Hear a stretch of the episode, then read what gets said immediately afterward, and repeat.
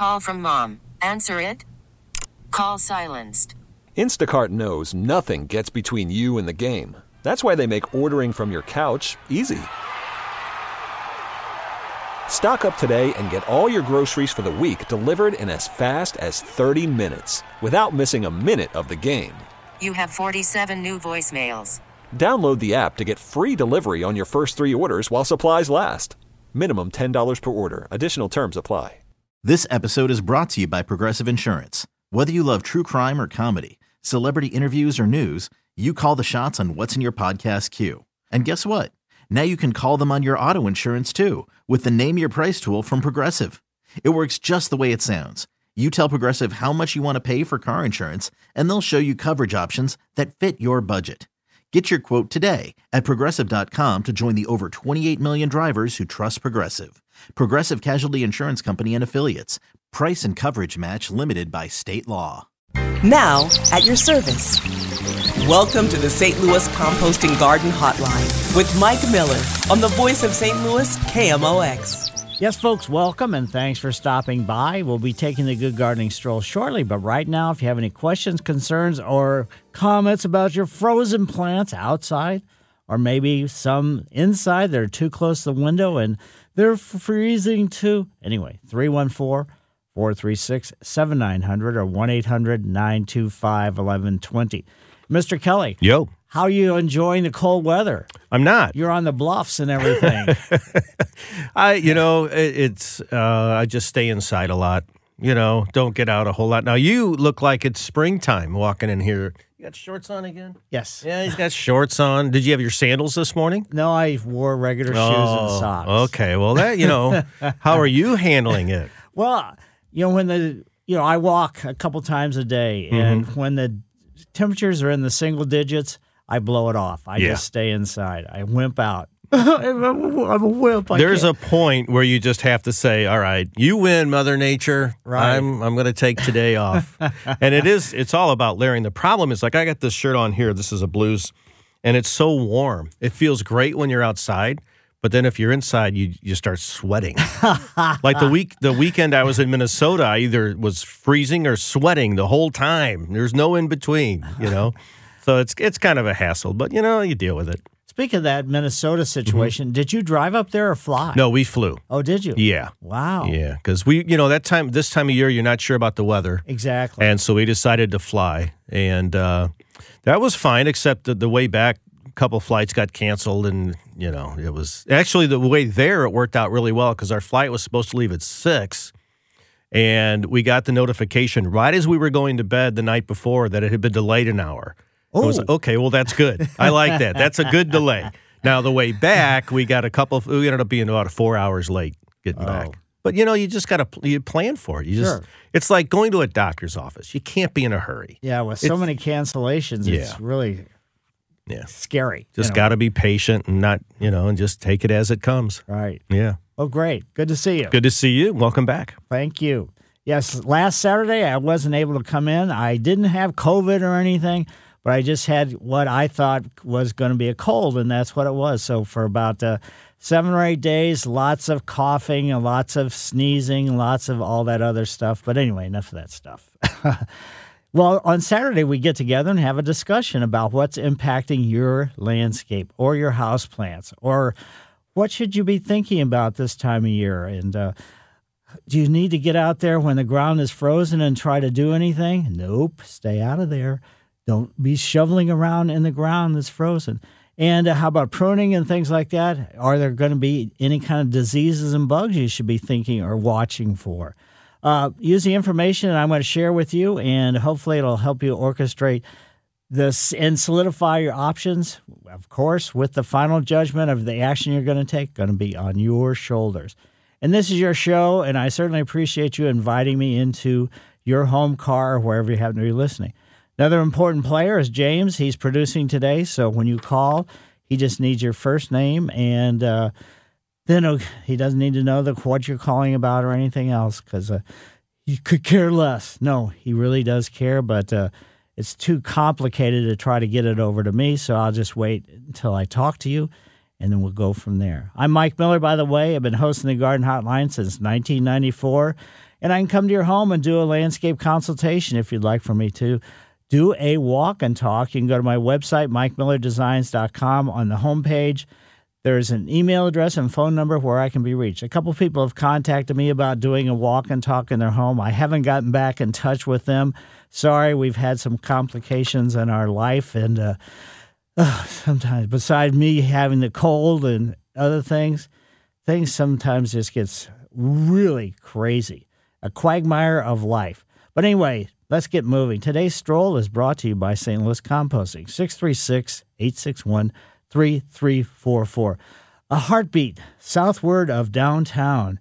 A converted gas station becomes Soulard Station. A meeting place inside, outdoors interesting landscape. The walkway sweeps around from the sidewalk along the street. A Casilli urn sits there. A sign tells the story of this particular building at 1911 South 12th Street.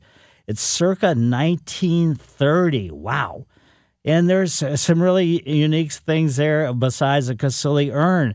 There's a metal praying mantis looking up southward. Actually, I guess it's northwards toward down downtown. There's boulders and benches, and there's three conical Christmas tree decorations which blend in with the deciduous and evergreen trees and shrubs. A bird bath and water feature, well, they say we're not doing much right now. It's wintertime, so we're kind of turned off. And uh, there's thinking also, whatever happened to global warming? This is a January day and it is still really, really cold, super cold. Anyway, there's a wrought iron fence around the back which encloses that area. And this unique structure, in the historic neighborhood of Soulard is really kind of a just a even though most of the buildings in Soulard are way older than this building, it just adds kind of a nice touch to it as you're coming from downtown where uh, Tucker becomes Tucker and uh, all kinds of other stuff goes on as well. So if you do have any questions, 314 436 7900 or 1 800 925 1120. Questions and or comments. Mike Miller back after these messages. Worried about letting someone else pick out the perfect avocado for your perfect impress them on the third date guacamole? Well, good thing Instacart shoppers are as picky as you are. They find ripe avocados like it's their guac on the line. They are milk expiration date detectives. They bag eggs like the 12 precious pieces of cargo they are. So let Instacart shoppers overthink your groceries so that you can overthink what you'll wear on that third date. Download the Instacart app to get free delivery on your first three orders while supplies last. Minimum $10 per order, additional term supply. This episode is brought to you by Progressive Insurance. Whether you love true crime or comedy, celebrity interviews or news, you call the shots on what's in your podcast queue. And guess what? Now you can call them on your auto insurance too with the Name Your Price tool from Progressive. It works just the way it sounds you tell Progressive how much you want to pay for car insurance, and they'll show you coverage options that fit your budget. Get your quote today at progressive.com to join the over 28 million drivers who trust Progressive. Progressive Casualty Insurance Company and Affiliates. Price and coverage match limited by state law. I'm Sandra, and I'm just the professional your small business was looking for. But you didn't hire me because you didn't use LinkedIn jobs. LinkedIn has professionals you can't find anywhere else, including those who aren't actively looking for a new job but might be open to the perfect role, like me. In a given month, over 70% of LinkedIn users don't visit other leading job sites. So if you're not looking on LinkedIn, you'll miss out on great candidates like Sandra. Start hiring professionals like a professional. Post your free job on LinkedIn.com slash recommend today. News, talk, sports. The voice of St. Louis. KMOX.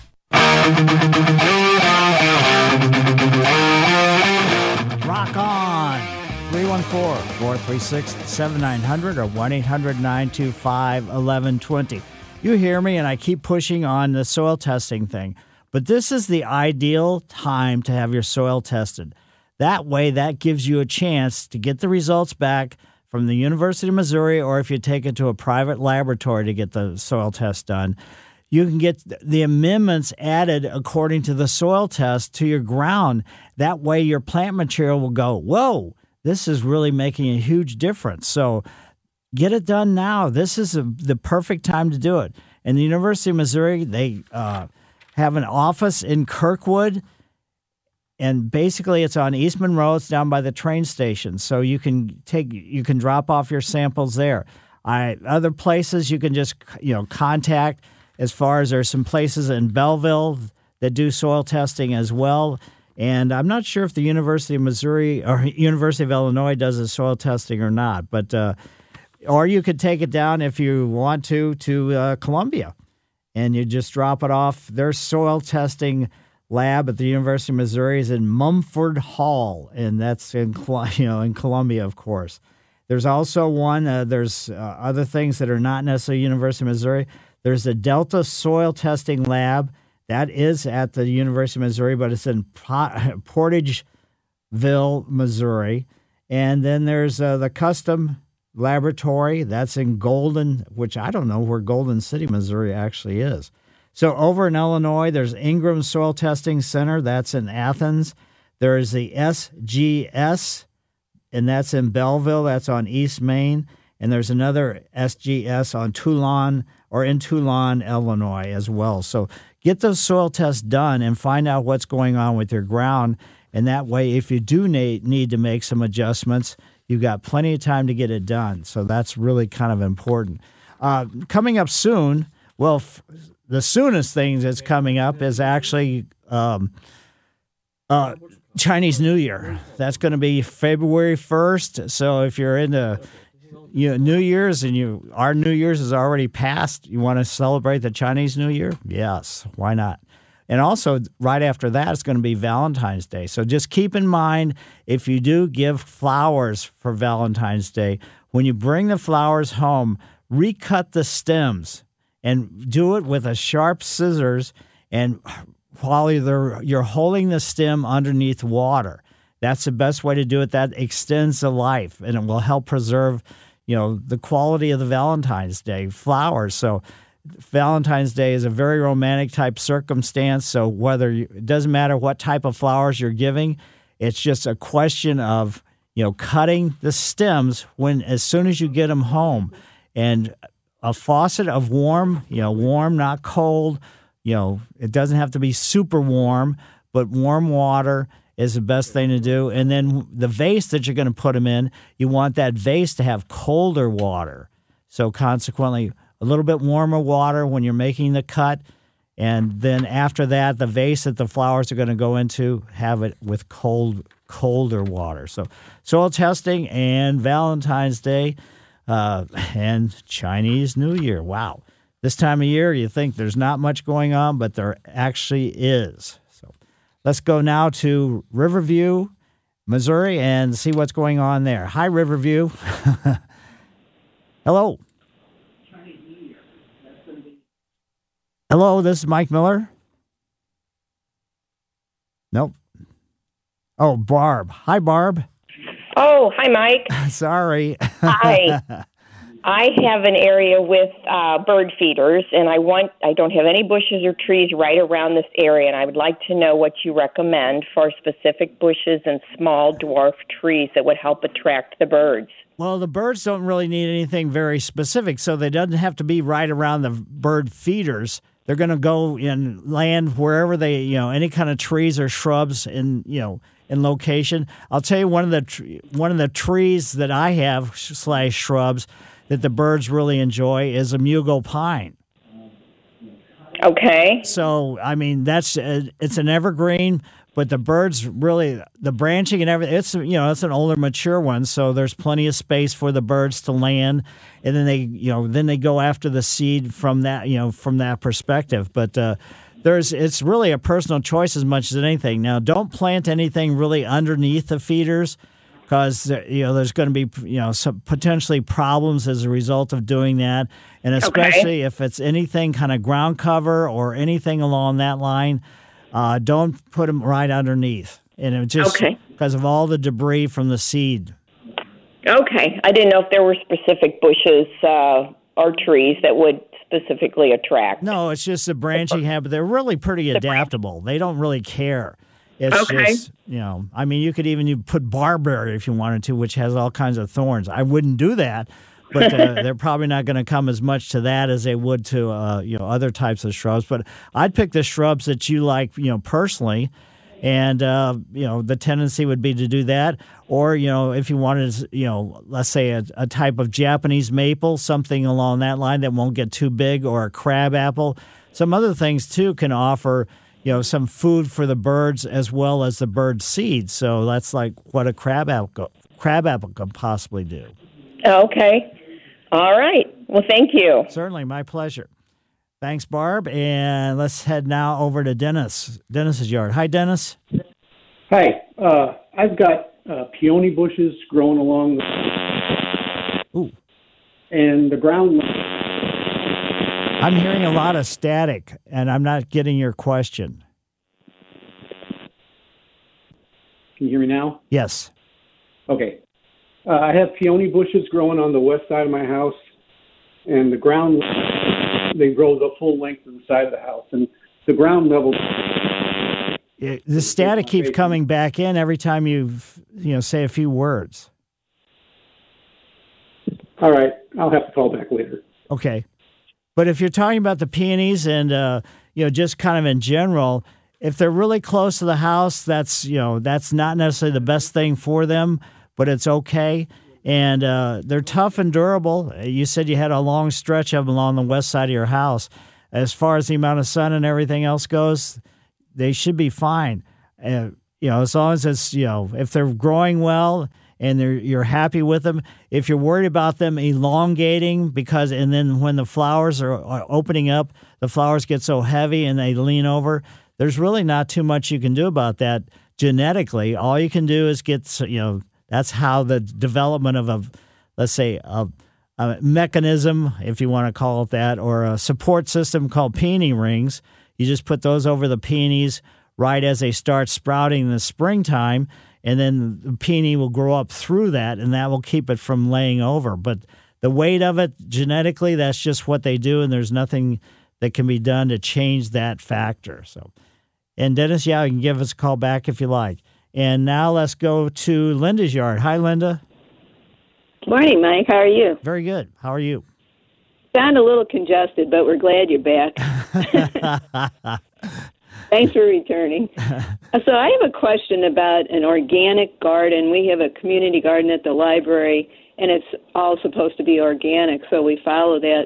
And we grew Swiss chard up there, and you know, you eat the leaves. So, we had I had never seen this happen before. It got like a little small worm on it, and it wasn't Swiss chard anymore. It looked like Swiss cheese. Just Ooh. you know, ate it completely up. So you know, we wondered. We have marigolds up there, and I mean, maybe they work a little bit, but they really didn't work on this at all. But we're wondering, you know, what kind of solution do we have to that problem in an organic garden with anything like lettuce. Well, they didn't buy their lettuce last year. We didn't even try Swiss chard last year. This was year before. Mm-hmm. But what can you do to stop that? There was one thing I somebody told me about, and I can't remember the name. It was some kind of like seashell stuff that you put on the garden, and I don't. I think that would be organic too. It was a white substance. I think I I wrote it down somewhere that would stop things like that from coming through the soil. Do you know anything about that? Well, this not these worms that are eating, let's say your chard or whatever it happens to be, doesn't necessarily mean that they came up from the soil. They could have been, uh, depending upon what kind of worm it is, an adult f- female could have flown in and laid onto laid her eggs on the leaf of the chard on the underside or something along that line and then when they hatch. So it has nothing to do necessarily with the soil factor. Best thing you can do is just kind of you know monitor it and watch it closely, and you know as soon as you start seeing something, you know that you look potentially is going to be an insect problem circumstance, either just wipe them off or I don't know how organic you want to be. Are you opposed to like or, uh, insecticidal soaps and things along that line?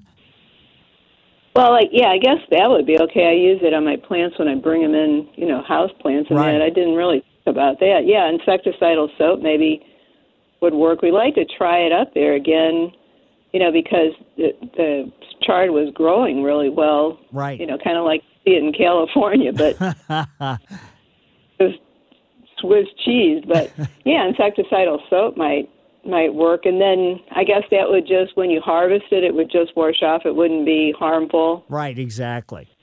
So oh, that's, a good. Yeah, and I mean, Okay. now basically for it to be the most effective, you're going to have to monitor it kind of closely. And as soon as you see any kind of worm or any kind of insect at all, just spray it right onto, you know, onto the insect. You can use it as a preventative, but it's better off as a contact killer. Right. And we could go up there. It's just right up the street, so we could go up there every day and kind of check on it and just yeah get a handle on it before it goes crazy. Right. And if you can remember when you started seeing the, you know, these particular worms that were problematic, I know it was 2 years ago, you know, what month and things like that and so kind of monitor and watch things from that perspective at that particular time. Okay. Yeah, that's insecticidal soap is a very good suggestion. Okay, well, thank you very much. Sure, my pleasure. And Have a great weekend. you do the very same thing and don't, you know, thank goodness we're getting some warmth. Yeah, for sure. Yeah, it looks pretty frozen out there this morning. yes, it was. so, uh, Dennis, we're going to take you after we come back from uh, our break. Mike Miller, KMOX Garden Hotline, back after these messages. T-Mobile has invested billions to light up America's largest 5G network from big cities to small towns, including right here in yours. And great coverage is just the beginning. Right now, families and small businesses can save up to 20% versus AT&T and Verizon when they switch. Visit your local T-Mobile store today.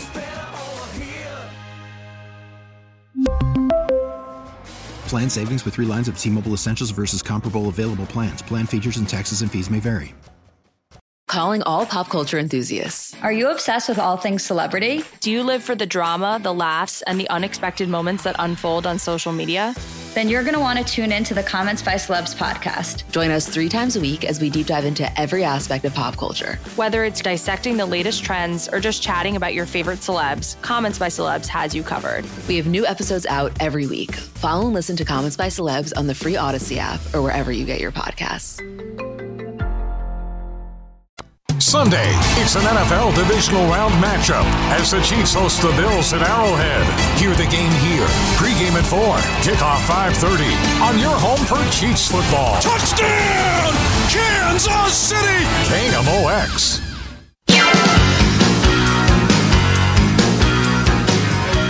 Yes, folks, we've got phone lines open. If you have questions, concerns, or comments about your outdoors, how about the damage that's been done to, let's say, your early spring blooming forsythias or things like that, this cold weather? Should you be worried about that? And how could you find out maybe if there has been some damage? But right now, let's head over to Dennis's yard. Hi, Dennis. Hi, can you hear me this time? Yes. Okay, I'm back. I'm outside freezing in the cold. Uh, I have these peonies on the west side of the house, and my question was that the ground level needs to be built up so that I get better slope and drainage away from the house. Okay. How do I deal with the peonies when I do that? Can I just leave them there and they'll come up, or do I need to dig those up? And when would be the best time to do this? I would like to take care of the ground level before spring rains start. Sure. But if I have to wait until next year, I guess for the sake of the peonies, I mean, what? How do I deal with them? Well, you can't. You got to get the peonies out of there. So Okay. if if you if they've been doing well and flowering and everything else, yeah, the the eye of the peony has to be at a certain depth, and if it's, if you bury it too deep, that's going to interfere with the flowering process. So you got to dig up the whole clump and just you know dig them up. You you can you know where they are. You hopefully Yeah. or you can wait until the the foliage starts coming up and dig up the whole root system and then leave it sit above ground in a somewhat of a protected spot. And uh, the reason why you're doing that is because the root system initially, when it comes up out of the ground, is really brittle, and you could do some damage. You could break it really easy. So you can put them in just in I don't know how many you have. You can put them in paper bags and just put them, you know, in a somewhat of a protected spot up. Don't put them underneath the eave because you want to have some moisture get to them from the rain. But you can do this in, you know, basically in February. So, I mean, just in a couple weeks, and get as long it as done. the ground isn't froze, I guess. Huh? Yeah, exactly. You want to make sure the ground is not frozen. But when you go to like garden centers and things like that, they're going to start having peonies available, you know, in February, March. So if you can get it done as soon as you possibly can. And then when you Okay. and then improve the soil, make sure you got the grade, you know, correct and everything else, and then put them back in where the eyes, again, the growing points are only about an inch and a half or two inches below the surface. Any deeper than that, it could really disrupt the whole flowering, you know, circle or cycle. Okay. Thank you. Sure. Yeah, my pleasure. And yeah, peonies are great. You know, my mother had some along the west side of our house when I was growing up in Ellisville, and she got them from my great grandmother. And uh, I I don't know if they're still there or not, but uh, you know, my parents have have passed away and everything else. But anyway, peonies are I think are fantastic. You know, as far as flowers go. So good luck with that. And thanks, Dennis. And we do have phone lines open 314 436 7900 or 1 800 925 1120. Your houseplants, how are your poinsettias doing? Your poinsettias still looking pretty good? And uh, how about your Christmas cactus or your Thanksgiving cactus? Well, uh, the cool temperatures are really important for the you know for the Christmas and Thanksgiving cactus. So they probably are already finished flowering. If not, there may be some more flower buds, and uh, you know that are going to be forming. So you know, put them in a location that cool temperatures is really important. That's what triggers the flowering cycle for them. So if they finish flowering, they're probably sometimes depending upon this, you know, the circumstance and where they are. It's the daylight length that really starts the flower bud formation. And that's why they flower the time of year because they're native to South America and consequently that's when the situation is, you know, similar to us. They're only down there. It's going to be a little bit different as far as the time of year that it actually is. And when the you know the plants mature, the branches tend to arch downward, resulting in a very graceful appearance. And with age, the base of the stems will become thick and woody looking. So you don't have to really do too much, you know, at all. Uh, if you try to lift them up or anything, you might do some damage to it. So just kind of leave them alone. And your poinsettia, just kind of keep that looking good as far as, you know, just realize that the, the leaf color is going to be fading away and it's going to just be turning green. And there's nothing wrong with that. So so just with those type of seasonal flowers, you can go ahead and just take it easy. So unless we've got a caller coming in just in a few seconds. And uh, other things that you need to be thinking about, just the ground is cold right now. So consequently, there's not going to be any activity as far as worm movement go, as or as frozen cold, whatever you want to call it. So that means mole activity is going to be minimal. So just don't worry about the mole activity, but just start watching for any kind of, let's say, big, uh, not big, but mounds of just dirt that you can't, you know, you can't understand why those are happening. That means the moles are starting to dig this uh, more subtunnels, not the tunnel that they're looking for the earthworms, but they're, let's say, creating a highway going from someplace in the yard back to their, you know, den where they sleep or hibernate or whatever. Let's head now over to Bobby. Hi, Bobby. Hi, Mike. How are you? Very good. Good. Um, I have a question about a holly bush. I've got a um, a good sized holly bush, very healthy, out by my garage door, and it's just big. And I'm just wondering how or when would be a good a good way to sort of trim it, cut it back, or trim it. Just it's just kind of a little bit too big, kind of getting in the way. Uh, if, you know, it all depends on personal choice as much as anything.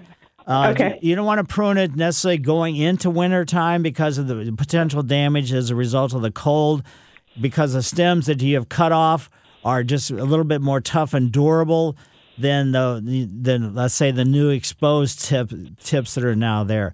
So once we're coming out of wintertime, anytime, uh, let's say in February, you know, in let's say late February, early March, you can prune all the way up until I probably wouldn't prune much after, uh, oh, let's say early to mid May, because then if it starts pushing out new growth, the new growth is going to be coming out in the heat of the summertime, and the new f- growth could be damaged as a result of the sun, you know, sunburn more or less.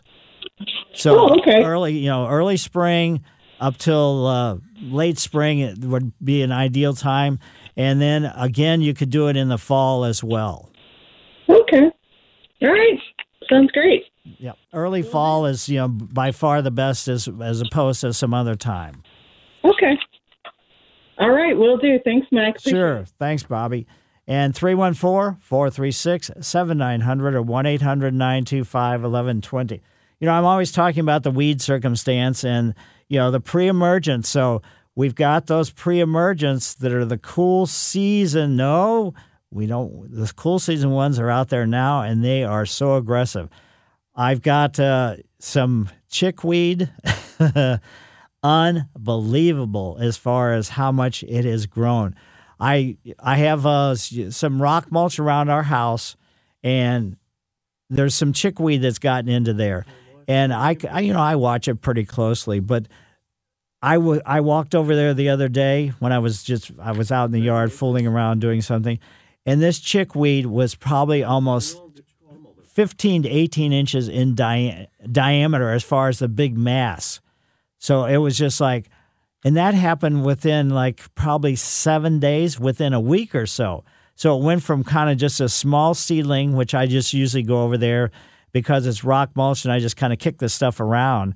But this stuff is actually exploding. So just watch out for these cool season weeds. They were the ones that germinated last August, and consequently, you know, they just keep going and going and going. They could care less if it's, you know, seven degrees or wind chills or this, you know, below zero or anything else. But now what you need to do is if you got other problems with the warm season annual weeds, things like spurge, purslane, knotweed, uh, lamb's quarter, crabgrass, barnyard grass, goosegrass. When the yellow forsythia is in bloom, which is not in bloom yet, but it's going to be blooming, you know, not necessarily next week. But if you're planning on putting a pre-emergent down, go to your favorite garden center and get the pre-emergent, and that way you can watch and monitor. And if you go, well, I don't know what a forsythia is, or there's no forsythia in my neighborhood or anything else, well, you can get a soil thermometer. They're not really that expensive, and when their soil temperature is above 50 degrees, a couple days in a row, that's when you would be putting the pre-emergent down. So you don't have to wait for something like a forsythia to bloom. You can actually do it scientifically by monitoring the uh, the soil temperature with just getting a thermometer, and they're not really all that expensive or anything else. So that might be the best way to do it. So let's head now over to Don's yard. Hi, Don. Morning, Mike. We appreciate all you do. Um, just have a question on the subject of amaryllis. Any advice? Uh, I just pulled one out that's uh, probably four years old, and this is the fourth time around. And uh, put a little water on her, and uh, she's just uh, an inch a day. Um, so, is any any advice? Anything I should be doing? Uh, basically, don't put it into an extra large pot. And so when you're saying it's it's a foliage, it's, it's already finished flowering, so now it's just growing foliage. No, it's just starting to grow foliage. Okay, so did it, so you haven't had any flowers yet? Mm-mm. Oh, so as far as this year's goes, but I mean, I guess you've had flower in the past. Because oh, usually, oh yeah, every year. Yeah. So what usually happens is you want to just you know let the foliage go, and then sometime around August or so, you want to cut all the foliage off and then let it go totally dormant in the darkness. So no water, no fertilizer, no nothing. Now, when the foliage is coming out like right now, you could certainly do some fertilizing if you want.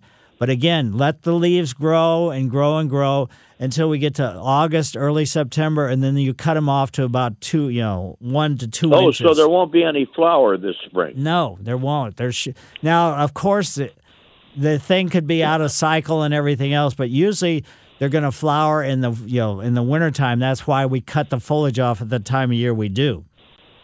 Ah, So okay. that's okay. that well, sort of triggers a process.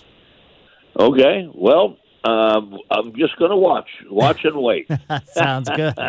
And let me know if so they much. do. Yeah, if it flowers out of cycle, then that's great. Then you get to enjoy it at a time of year when uh, you know not uh, you that wouldn't expect it. Right. Thanks a bunch. Sure. We really enjoy your show every Saturday morning. Well, thank you for having me on your show. As you know, it's yours, not mine. If you weren't there, I wouldn't be here. So thanks, Don. And 314 436 7900 or 1 800 925 1120. Back after these messages. This is the St. Louis Composting Garden Hotline with Mike Miller on the voice of St. Louis KMOX.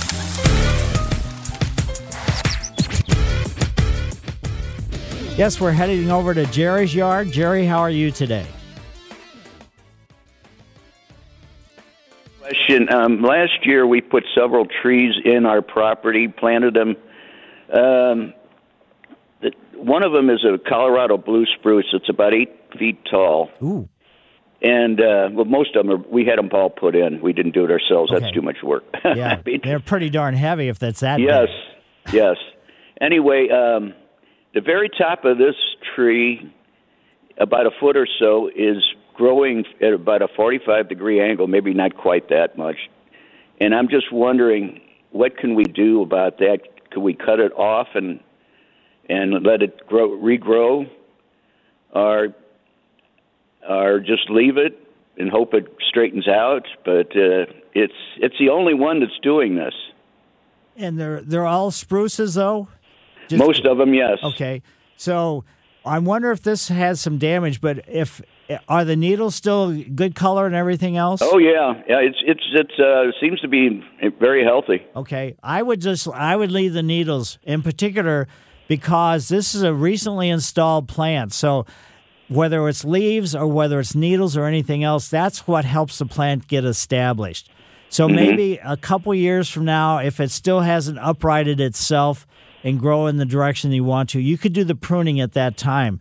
But for, uh, like I said, for a couple years, the needles, the foliage, whatever it happens to be, is what takes nutrients and moisture and everything from the soil, you know, up through the vascular system, through the root system, and then uses sun to make it so it can make food to make the plant establish its root system and establish the plant material just in general. So just leave it alone for a couple years. Oh, okay. And if say we have to trim it in a couple of years, what's the best time of the year to do that? Probably going into wintertime, let's say uh, after Thanksgiving and before any kind of, let's say, the weather starts warming up. So let's say from Thanksgiving till uh, Valentine's Day. Great. Well, I appreciate all the info, Mike. Thank you. Sure, my pleasure. And now let's go to uh, Carolyn's yard. Hi, Carolyn. Hi, Mike. Hi. Uh, thanks for taking my call. Sure. Um, I think we have a problem with aphids. Um, it started before Christmas when I saw on my poinsettia that I had re- rebloomed, had them, and I used neem oil, and all of the leaves dried up and fell off. Um, then I also saw what I thought again were aphids on my uh, herbs. So I switched to an insecticidal soap, and all the leaves curled up. So on my last attempt, I made a solution of Castile soap, and I'm just I feel like the bugs might be gone, but the leaves are still curling. And then I've recently saw the uh, again what I think are aphids on a different herb. And I guess do I throw everything away, or do you have some thoughts? Uh, so what what color are these bugs that you're seeing? Uh, well, they're at the base, so like where the new growth comes out, and they're like a grayish, real tiny clusters. They look like um, dirt, or and they're kind of they're not really slimy, but they're just really uh, compact little things. If you look under look at them with a magnifying glass. Okay, because I mean, aphids really don't impact herbs. They they the herbs just have a natural repellent, and you're just not necessarily going to find aphids there. So I don't understand. I don't see exactly how you know from your description or anything else what this could be. But what you could mm-hmm. do is if they're down near the soil, you could just do a soil drench with like an insecticidal soap. So whatever this problem is, but it, usually herbs are usually pretty insect free. There's not too many things that go after them. So Yeah. that's really kind of a surprise. Okay, well, I'll um, try that because it's on my parsley and as well as the um, thyme. So I don't know what it is, but I'm just stressed because I'm I've seen that people sometimes put those little sticky pads around the house, but I'm not sure if those are really effective. If I can't actually get rid of whatever I have, Right. So hopefully you can get it, you know, get it taken care of with a soil drench. But that just aphids are up on the le- stems and leaves and everything else, but they just don't do herbs. I mean, there's nothing there that uh, you know is attractive to them. okay. Well, I appreciate your help. Sure. And maybe just go on, you know, go to the Missouri Botanical Garden website and check out, you know, insect problems on plant material and see if you can identify it more so than just being an aphid. So I'll do that. Thanks Yeah. again. So mobot.org. And uh, with Dixie and B, we're not going to be able to get you in before we go to the break. So Mike Miller, KMOX Garden Hotline, back after the news.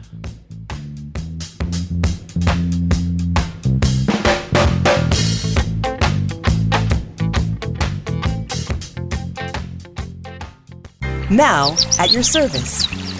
Welcome to the St. Louis Composting Garden Hotline with Mike Miller on the voice of St. Louis, KMOX. Tip of the trowel hour. Yes, that is this hour. I'll be giving the tip of the trowel shortly, but right now you can give a call 314 436 7900 or 1 800 925 1120 with your ideas, questions, concerns, or comments. And Pam and Dixie will be getting to you first after we come back to taking some calls. And Brian. Yes. I mean, with it so cold, what kind of heater do you have for your home?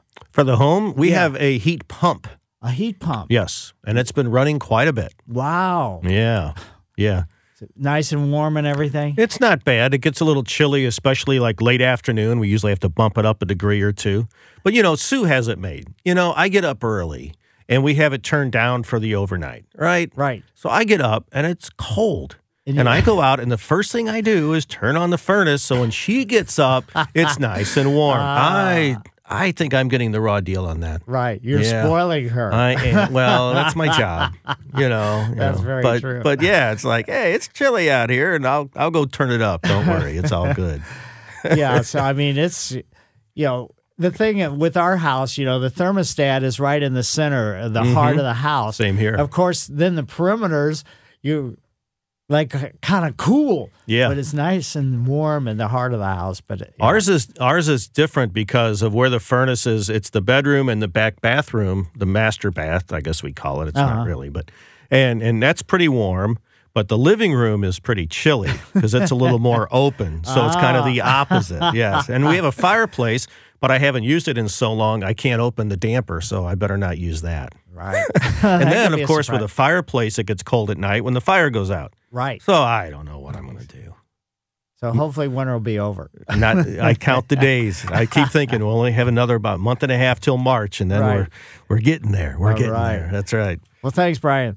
And thanks to you folks for having me on your show. We can discuss plant selection, caring for, ups and downs, and all around of annuals.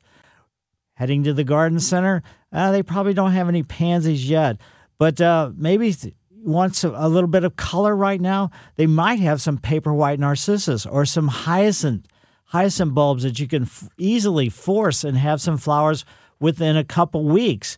And uh, edibles, you can start. Let's say you're just desperate. Uh, You look out the window right now, and uh, it looks kind of brown and boring and horrible. I mean, you can get some packs of just lettuce seeds and things like that, and not necessarily grow them because you're going to plant them outside, but just put them in a pot and just watch the seeds germinate and just watch them grow, and then you could just you know kind of throw them away later on or whatever you choose to do. Your ground covers, how are they doing? Hopefully, uh, not buried in a bunch of leaves. Your houseplants, your lawn, perennials, roses, trees, shrubs, vines, or water gardens. I'll share my thoughts, but please remember my answers, comments, and opinions is not the only garden path to take towards success. There's lots of different ways, but uh, it's I'm offering them to you, and you make the decision. Across the big board is James. He's producing today, so when you call, He will get your first name and get you onto the computer, and then I will talk to you in the order that people call. During the week, I spend my time and weekends too uh, doing walk and talks. That's a landscape consultation. And if you'd like for me to come to your home and do a walk and talk, you can go to my website, mikemillerdesigns.com. On the homepage, that's where my email address and phone number is, where I can be contacted. Tip of the Trowel is a special recognition for individual group or situation that's made an impression on me and is brought to you by St. Louis Composting. 636 861 3344. Tip of the trowel today goes to the St. Louis Fire Department. One of the firemen got killed while fighting a fire in an abandoned building. They were uh, burying him, I guess it was Thursday, and uh, we were out in that part of town off McKenzie, and uh, the fire trucks and everything were there. They had the road closed down, but the poor, you know, I forget what the gentleman's name was but the fire, fire firefighters that go into the homes and fight all these crazy fires and everything else, it's it's just really tragic. So a tip of the trowel goes out to the St. Louis Fire Department. Of course, the police and other things, many other people work in dangerous situations as well. But uh, this just kind of caught my caught our eye because we happened to be right there as the fire trucks were leaving the cemetery after the gentleman's uh, the firefighter's funeral. So uh, it's just a tragic circumstance. But anyway, so St. Louis Fire Department tip of the trowel goes out to you. If you do have any questions or concerns, 314 436 7900 or 1 800 925 1120. Let's go now to Dixie's yard. Hi, Dixie. Good morning, Mike. Hi. I'm I'm hi. I'm calling about my evergreens.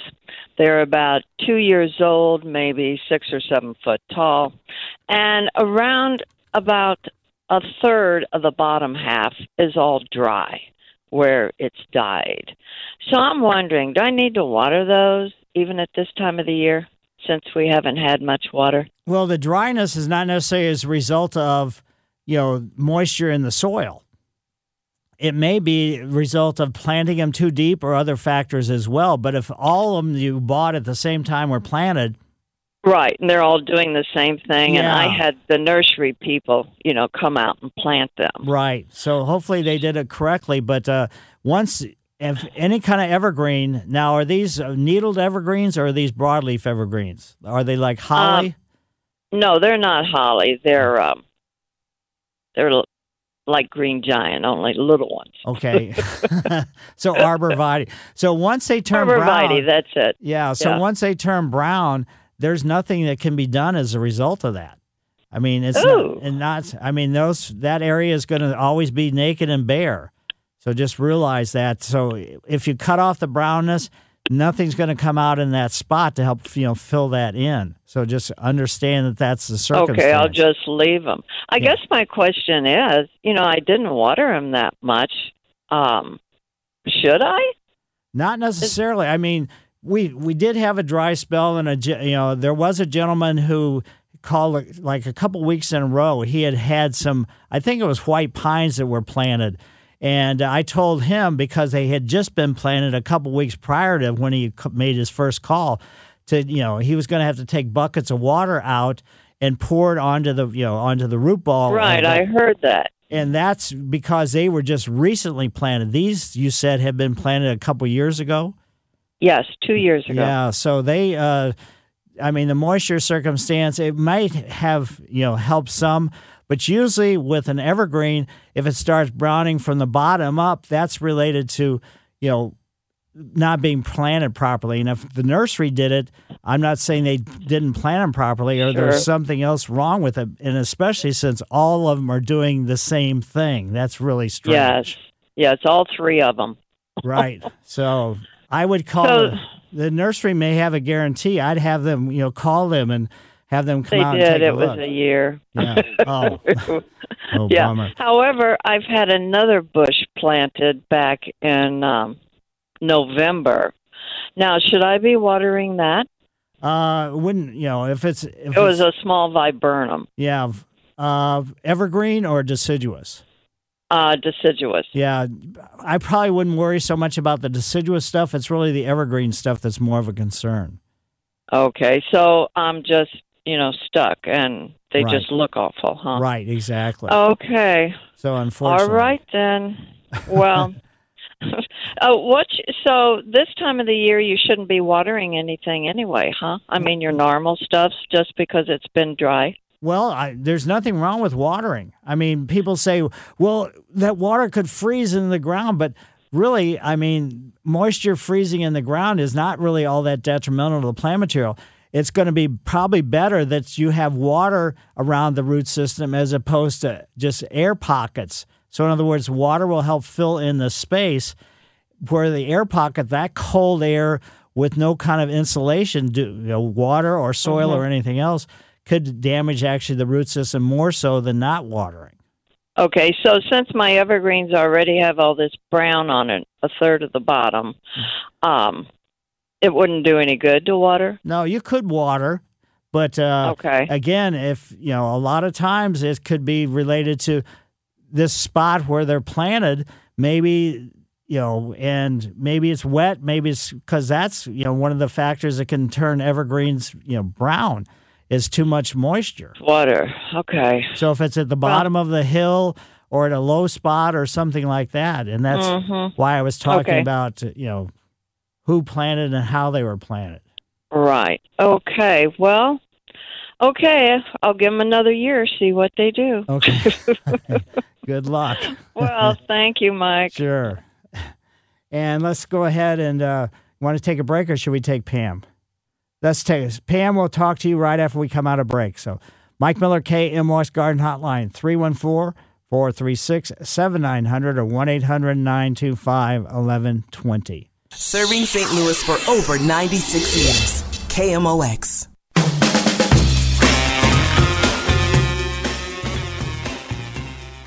Yes, back to the phones we go, and let's head over to Tony's yard. No, Pam. Pam, how are you today? I'm doing great, Mike. How are you? Very good. Good. First, I want to thank you for recognizing the firefighters of St. Louis. That's that's really great that you uh, highlighted them. Uh, I have a possible answer for the lady with the worms and the Swiss chard. I think what she was referring to was called diatomaceous earth, um, and it's made from diatoms in the ocean, so it's perfectly safe to even ingest. But you can sprinkle that on your um, whatever plants you have, and um, it literally pokes holes in the little worms' bodies. Um, and you can sprinkle it every every time you have a rain, and then when you're ready to eat the food, just wash it off, and you're fine. Oh, that sounds great. Yeah, I didn't. Yeah, that's a good idea. Yeah, so that's called diatomaceous earth, and Right. I think that's what he was referring to. And it's a white powder; it looks just like flour. Right. Exactly. So I didn't Okay, even. well, thanks, Mike. Yep. Thanks for calling and adding that to it because that's really important. And now let's head over to Tony's yard. Hi, Tony. Morning, Mike. Love your show. Question My daughter and her husband have built a new home. It's new construction. And uh, the question is regarding sod. Do you recommend putting sod down now, this time of the year in winter, or waiting until, say, March when the ground is uh, thawed and you don't have this variation in temperature? Appreciate your advice. Sure. Basically, you're not going to find any sod available, I wouldn't think, because the sod farms are not going to be cutting it when it's this cold. But uh, Okay. I would say, and for the, you know, for the, I would say wait until the ground starts warming up a little bit. At least, uh, probably, you know, no way to know as far as the calendar goes, but probably start watching your garden centers in um, maybe mid to late March. That's probably when the sod will start showing up.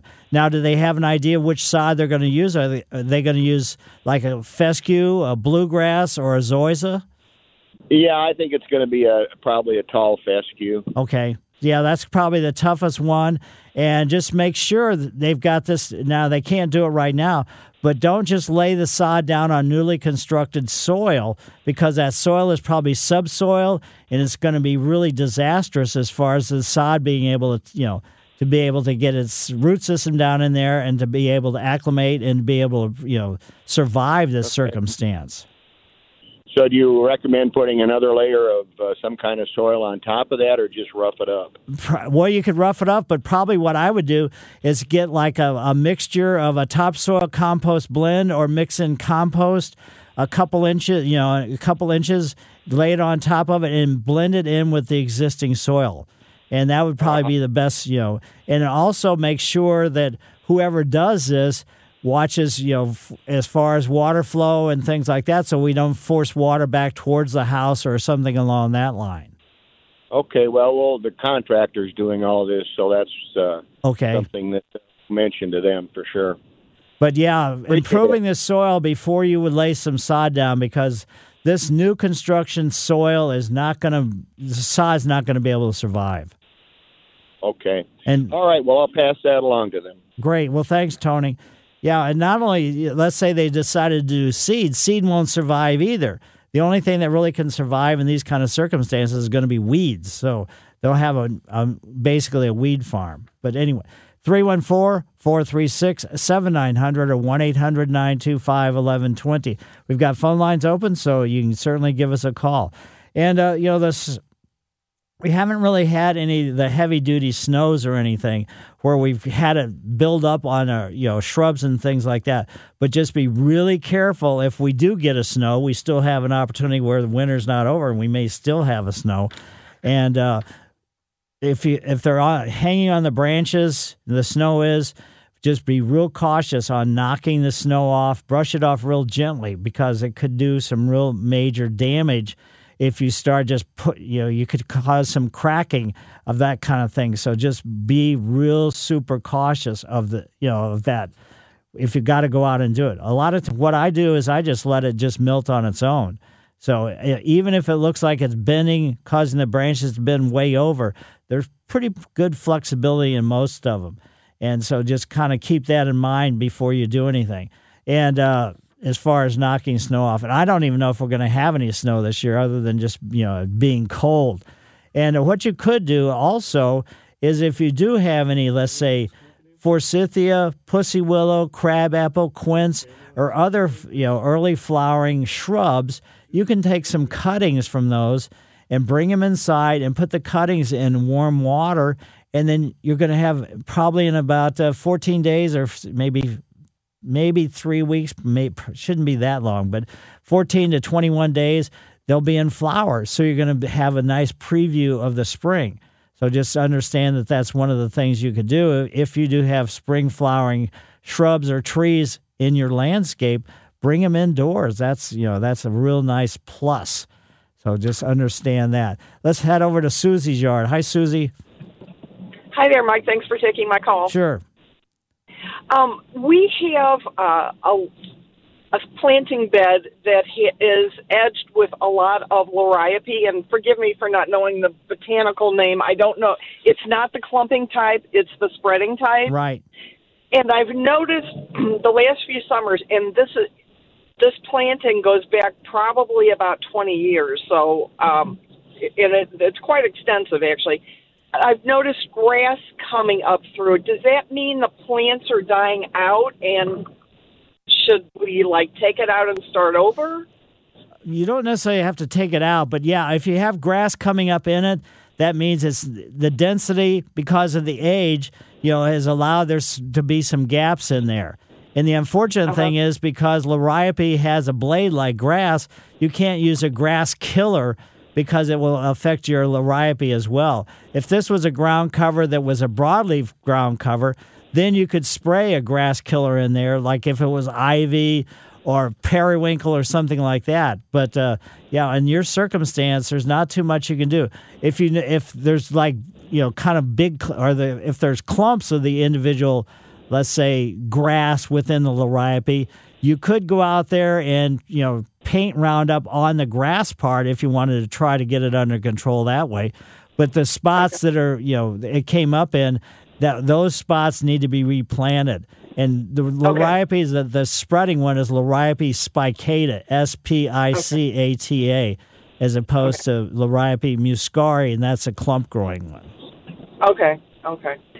All right. Well, we will try that this spring then. Thank you for your time. Yep. I mean, it's unfortunate that you know this situation, but I mean, even aging and everything else, it's plant material has a, a let's say a limited life. Put it that way.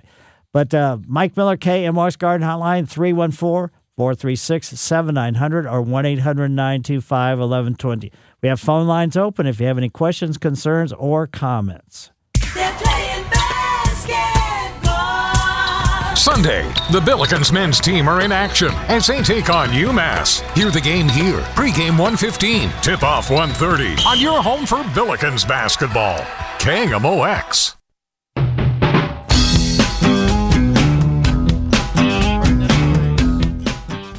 Don't know if you were listening to the show or whatever, but uh, you know, I was talking about watering plant material and things along that line. I grow daffodils and tulips and things like that in pots. And I do through the wintertime have water that uh, you know I bring in from the or take out from the inside and I do water my pots when we have excessive periods where there really hasn't been much moisture. So now the pots are I mean they're more or less frozen you know, with the potting mix and everything else. But it really shouldn't have an adverse effect on the on the bulbs.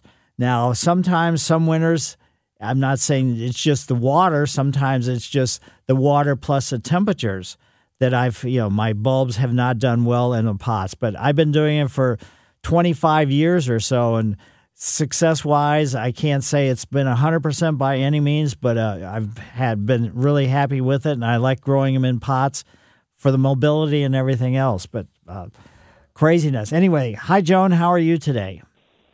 Pretty good. Pretty good. Go ahead. Uh, well, I had a question about an orchid. Somebody gave me an orchid about seven years ago, and uh, it blew. It had beautiful blooms on it, but now it hasn't bloomed at all. And I've been watering it all the time with four ice cubes uh, every every weekend. And uh, what would you suggest I do to get a bloom on it? Uh, do I need plant food? Uh, yes. And get food specifically for orchids. Go to your favorite garden center and tell them you want some orchid food. Don't just use regular fertilizer. And also, is it in a bright window? Yes. Okay, so it's in a bright window, and you you're keeping the humidity up. And is it growing in bark or is it growing in a, like a potting soil? a potting soil. Okay, so that's a little bit different. So, but anyway, so uh, what you four should, blooms on it, but they take forever to, to open up. Oh yeah, they do. I mean, it's as long as you say, as long as you've had some blooming, then uh, but yeah, get some fertilizer on it because I'm assuming it's still in the original potting, you know, s- soil that it came in. No, I put it in different potting soil. Oh, did you? Bigger pot. Okay. Well, that definitely uh, in the future don't put it any into a any bigger pot than what it currently is. They like to be pot bound. That helps them, you know, kind of to trigger the uh, bloom cycle. But it, they, it seems like they like to have their roots above ground. Some of them do, yes, definitely.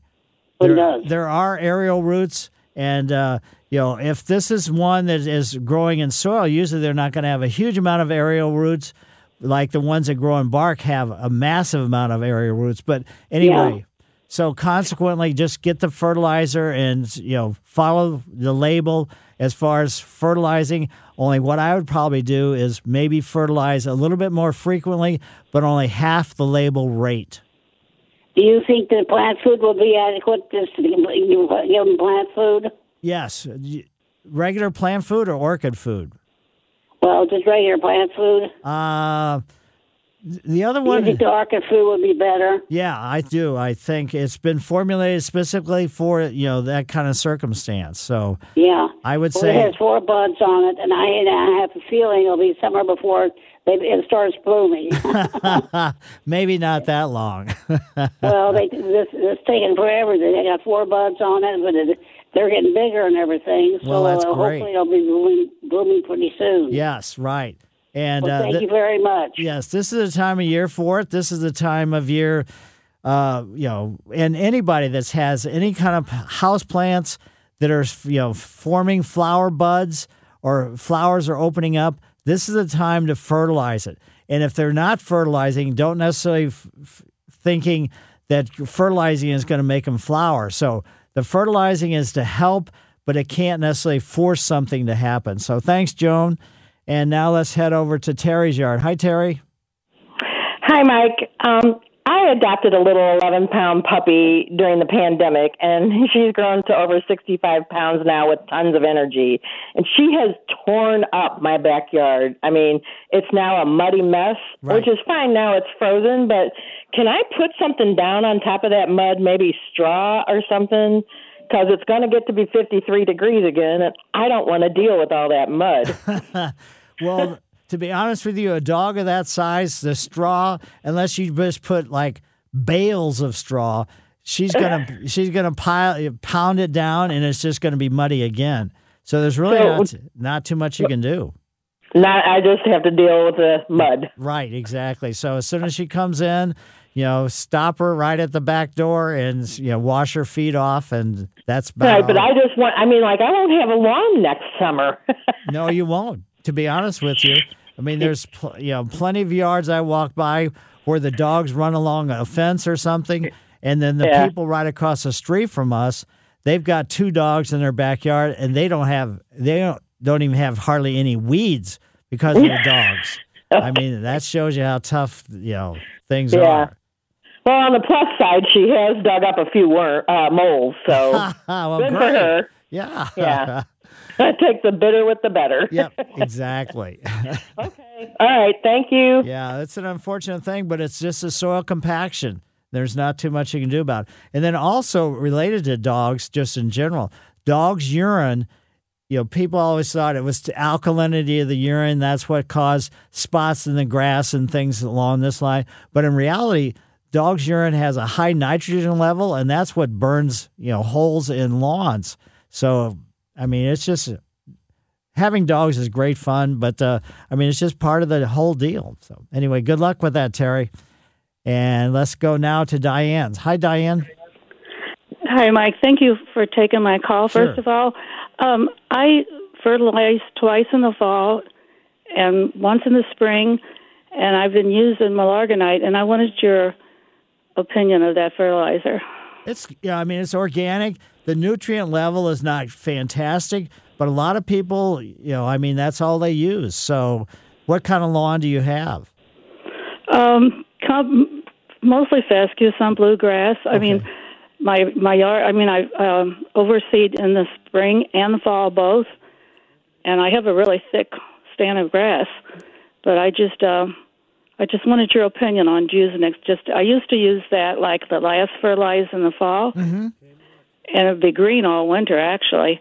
But um, and I used, oh God, I can't even remember the numbers uh, other than otherwise. But uh, the last year, I've just stuck totally with Milorganite, and I just wanted to know if that was a good thing to do. There's nothing wrong with that, but what I would do is if you've been doing this consistently for a couple years, even though your lawn is healthy, I'd get a soil test done and find out what the nutrient level is in your soil, just so if you might have to make some kind of modification. Not that the Milorganite is going to you know need to be changed, but you might have to add something else that would help the overall long you know long term success of having a good lawn. What do you think the Milorganite would be lacking? Uh, some of the micronutrients. Okay. Okay, well, maybe I should go back to my old way and mix it up. Well, you don't need to. I'm not saying a soil test will just give you some insight on what's you know what's there. So it doesn't necessarily mean that you have to change anything or anything else. It's just if you've been doing something for it's kind of like going to a doctor. Even if you're not feeling bad or anything, just uh, you know going to have a physical or going to have an examination by a doctor. This is what a soil test is. It's getting an examination, and you're just finding out you have a great lawn. It looks good. You're very happy with it, but find just find out what there's what there is going on. Okay, I'll do that. Great, thanks, Diane. Thank you. And now let's head over to John's yard. Hi, John. Hey, John. How are Hi. you?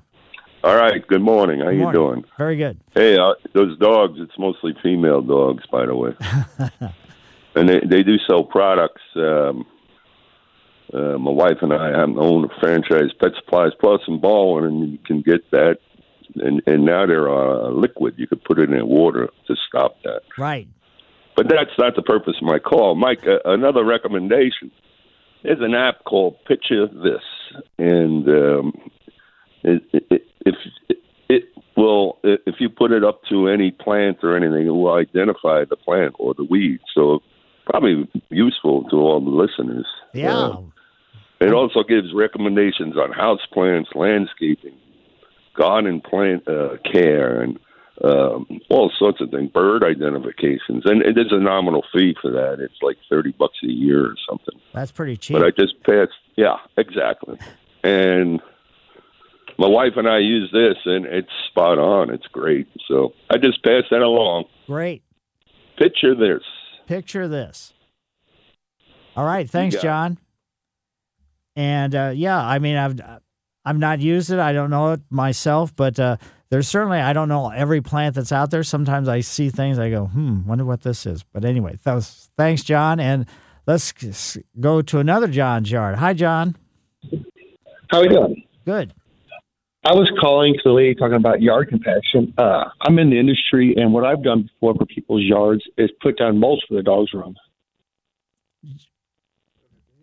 So So how? the mulch, yeah, I I the mean, dogs are on a fence line, it keeps the mud down, and it also provides some kind of organic material and cushion for the ground a little bit. yeah, that would But certainly actually- help. I've actually gotten grass to grow back just because it's composted material, you know. And eventually, the grass grew there. I'm like, well, Wow. compost and it softens the ground and keeps mud out of the house. that's I mean that's the whole idea. Now, what kind of mulch are you talking about? Because I mean, mulch. There's all kinds of different types of mulch, as you know, as I talk about St. Louis composting, and the actual size of the pieces of mulch are going to be very different on each one. I usually use a larger uh, shred mulch just because it doesn't get in the house as much, and eventually it does break down. So you know, Okay. it does the same thing, but it's not the little bitty stuff that still sticks to paws or Right. shoes and whatnot. Okay, great. Well, thanks. Thanks for the insight. So that's certainly a good idea. Mike Miller, KMOX Garden Hotline, back after these messages. This is the St. Louis Composting Garden Hotline with Mike Miller on the voice of St. Louis, KMOX.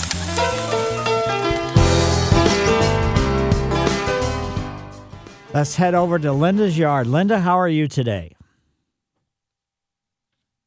But I thought of another question. My friend uh, catches rainwater, you know, coming off the roof. Mm-hmm. Plants, uh, waters her house plants with that. But I have a question. As I was watering my orchids this morning, the ones getting ready or sending up a bloom stalk. Do you think that that would be detrimental to the orchids to water with that water? The only thing I have concern with the rainwater coming off roofs, and I mean, plenty of people do it, plenty of people have had great success with it and everything else, is roofing shingles, you know, kind of have that that sandy stuff that can come off a little bit. And so, but I don't think that would have an adverse effect. It would just be something that, uh, you know, to, to think about just in general. It's not, it doesn't have any kind of, let's say, chemical qualities, but uh, yeah, you should. I mean, it should be okay. But uh, you could just use distilled water if you wanted to, or you could just use. I, you know, I have a couple orchids myself. I've been growing them, you know, some of them for a long time, and I just use tap water to be honest.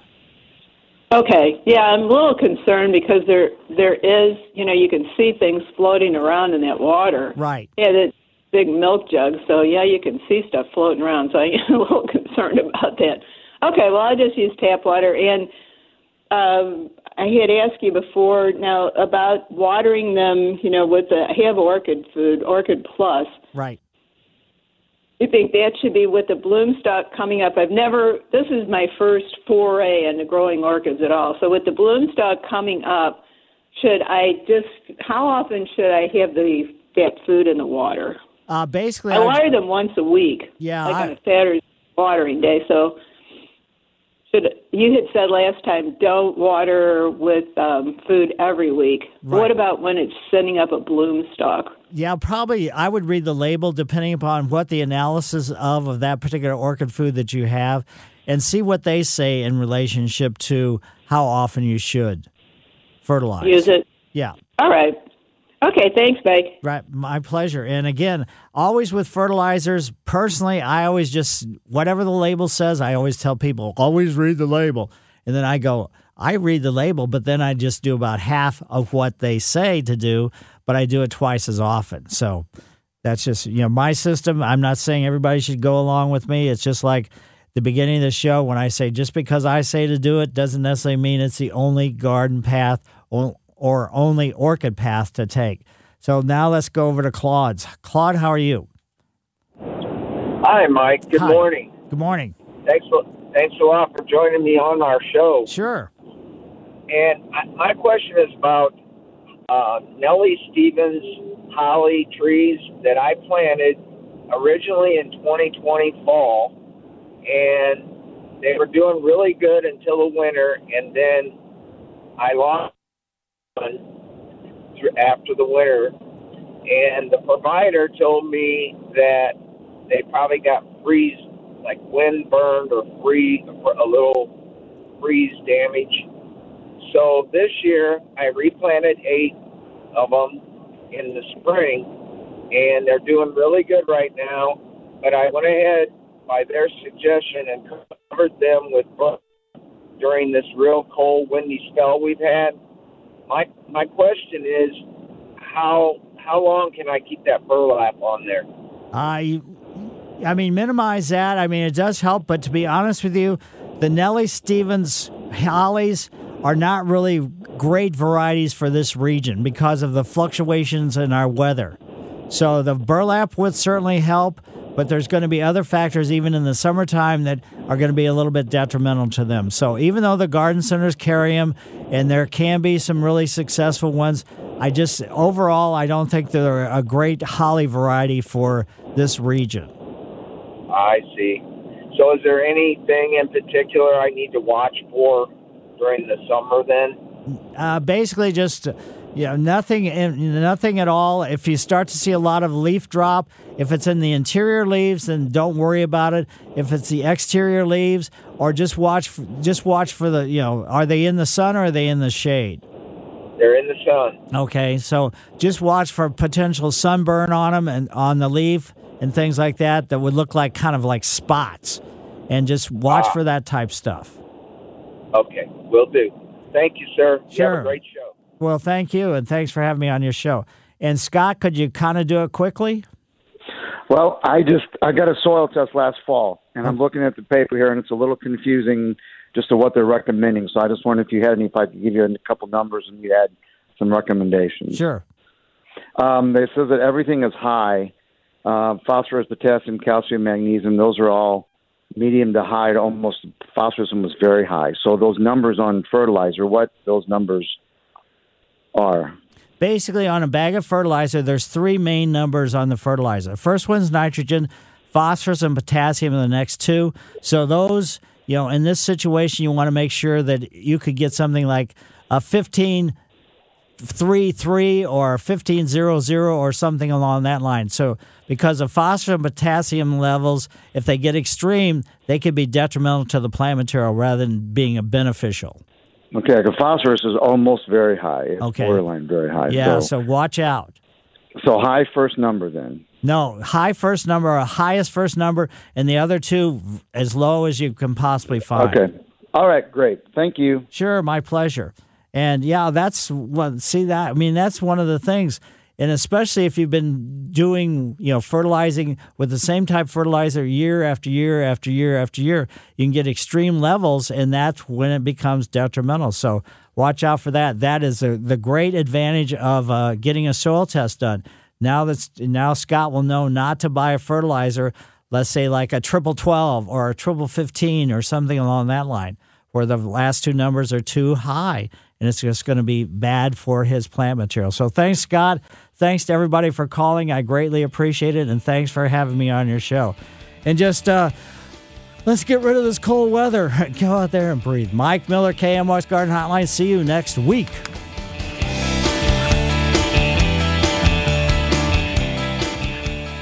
This episode is brought to you by Progressive Insurance. Whether you love true crime or comedy, celebrity interviews or news, you call the shots on what's in your podcast queue. And guess what? Now you can call them on your auto insurance too with the Name Your Price tool from Progressive. It works just the way it sounds. You tell Progressive how much you want to pay for car insurance, and they'll show you coverage options that fit your budget. Get your quote today at progressive.com to join the over 28 million drivers who trust Progressive. Progressive Casualty Insurance Company and Affiliates. Price and coverage match limited by state law. We really need new phones. T Mobile will cover the cost of four amazing new iPhone 15s, and each line is only $25 a month. New iPhone 15s? Only at T Mobile get four iPhone 15s on us and four lines for 25 bucks per line per month with eligible trade in when you switch. Minimum of four lines for $25 per line per month with auto pay discount using debit or bank account. $5 more per line without auto pay, plus taxes and fees. Phone fee at 24 monthly bill credits for all well qualified customers. Contact us before canceling account to continue bill credits or credit stop and balance on required finance agreement due. $35 per line connection charge apply. Ctmobile.com. Calling all pop culture enthusiasts. Are you obsessed with all things celebrity? Do you live for the drama, the laughs, and the unexpected moments that unfold on social media? Then you're going to want to tune in to the Comments by Celebs podcast. Join us three times a week as we deep dive into every aspect of pop culture. Whether it's dissecting the latest trends or just chatting about your favorite celebs, Comments by Celebs has you covered. We have new episodes out every week. Follow and listen to Comments by Celebs on the free Odyssey app or wherever you get your podcasts.